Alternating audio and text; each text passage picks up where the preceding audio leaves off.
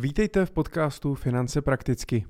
Moje jméno je Michal Doubek, jsem finanční poradce a lektor finanční gramotnosti a již 15 let pomáhám ostatním pracovat s jejich penězi, učím je finančně plánovat a efektivně dosahovat finančních cílů. A dnes bych se chtěl podívat na moje v závorce ne oblíbené téma a to je předčasné splacení hypotéky. Já jsem na to nahrával epizodu dva roky zpátky, je to epizoda číslo 33, kde jsem se zamýšlel v krátké epizodě, zda má smysl vůbec předčasně splácet hypotéku a Koukal jsem se na to, jak z toho ekonomického, tak z toho psychologického hlediska, tak si když tak můžete doplnit tuto epizodu, pokud jste ji neslyšeli a téma vás zajímá. Dneska bych se chtěl spíš zamyslet nad konkrétním případem, který jsem nedávno řešil uh, u klientů. A možná vám dát uh, nějaký impuls to třeba řešit jinak, nebo uh, záleží v jaké jste pozici, jestli jste v pozici dětí nebo rodičů a jak nad tím uvažujete, ale prostě dát vám tu myšlenku, že někdo to takhle měl a nebylo to třeba úplně správný rozhodnutí, tak to prostě udělat jinak. A od toho je i vlastně tento podcast, abych jsme prakticky probírali to, co v životě můžeme potkat, s čím se můžeme potkat a jak ty situace řešit a vzájemně si pomoct. S klienty jsem řešil věc, kdy mm, jsou teda pozici v těch dětí a jejich rodiče tak uh, jim nabídli, že jim dají 1 milion korun. Pravděpodobně dostali asi možná něco z dědictví, možná měli něco našetřeného, možná zjistili, že už ho nepotřebují, eh, to nevím. Ale každopádně řekli jim, hele, dáme vám milion korun, ale musíte z toho splatit část vaší hypotéky. Rodiče pravděpodobně jsou taková ta stará garda, která nemá ráda dluhy a zároveň nemá úplně takovou tu finanční gramotnost, že by si dokázali spočítat, co je třeba výhodný, nevýhodný, prostě berou, hele, splaťte ten dluh, máme nějaký volný peníze, prostě to splaťte. A teď co s tím? Uh, řešili jsme, jestli by se s tím dalo něco dělat nebo nedalo. Bohužel se s tím prostě nic dala, nedalo, protože rodiče nebyli otevření k té komunikaci. To je možná první taková věc, pokud posloucháte a jste v pozici těch rodičů, vždycky se s těmi dětmi prosím bavte. Nebyť, nebuďte takový ti mm, direktivní rodiči, kteří prostě si to rozhodnou sami ve své hlavě a neproberou to s těmi dětmi. Protože uh, můžou vám prostě unikat nějaký souvislosti. Vy to můžete vidět jenom z té vaší strany a nakonec se z toho může stát takový, takový trošku danajský dár. A to přece nakonec vlastně nechcete, pokud to třeba těm dětem trošičku stíží tu situaci, ve které jsou. Pojďme se vrátit do toho příběhu. Děti měli možnost, prostě, že dostanou milion korun, ale musí splatit eh, část hypotéky. Měli samozřejmě radost, protože jasně, tak pokud mám dostat milion korun, super, z toho smutný asi pravděpodobně nebudu. Splatím si část hypotéky, super, eh, budu platit eh, méně na splátce, super, a tím ušetřím v tom rodinném rozpočtu. Super.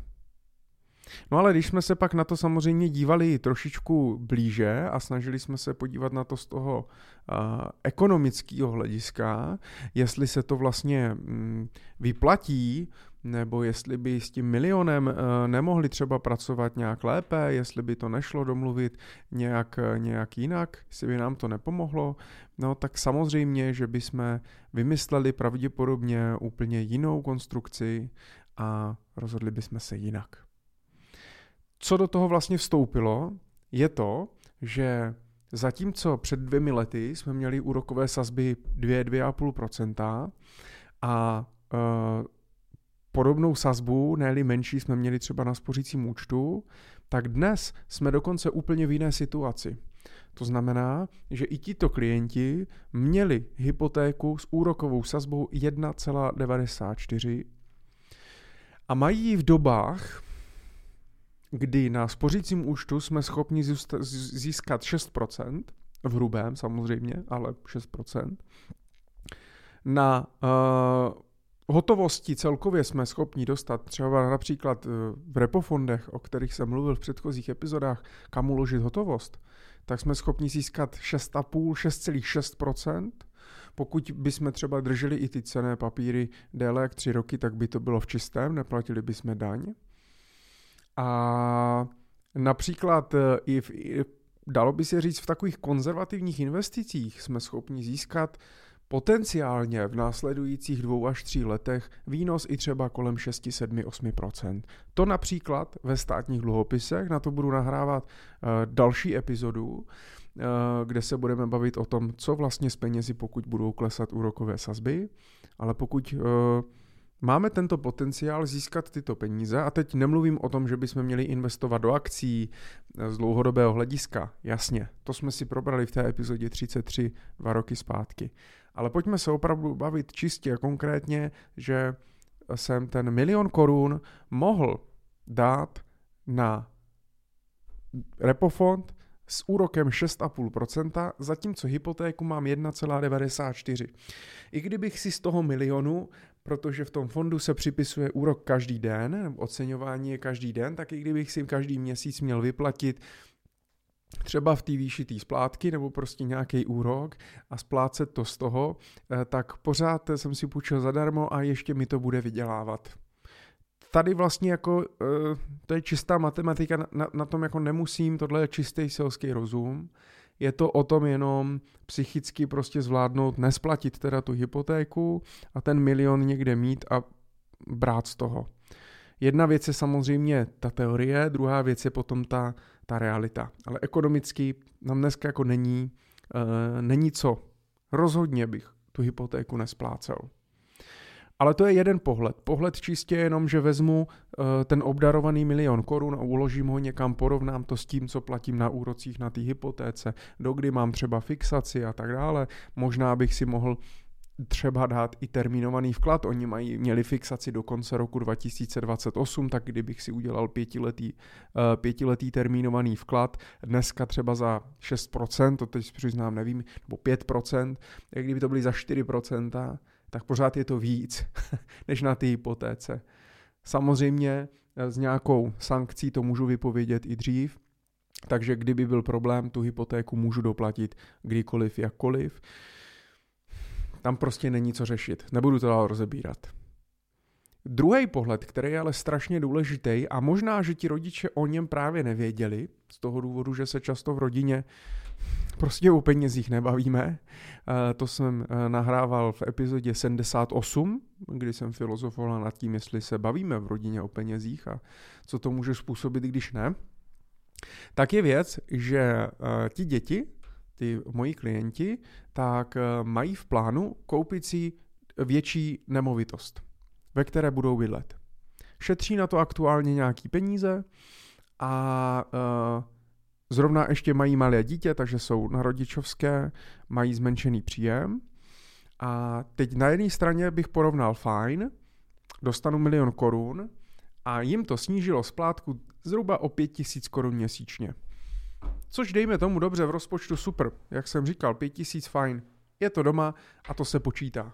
Pokud bychom se ale měli podívat na to, že ten milion korun by jim výrazně pomohl uh, v dosáhnutí toho cíle většího a komfortnějšího bytu a mohli by si ho třeba i koupit dříve, mohli by si koupit možná lepší byt, možná by si mohli koupit byt lepší, eh, jakoby blíž třeba k Brnu za vyšší cenu díky tady těm, těmto penězům a tomuto daru uh, od rodičů.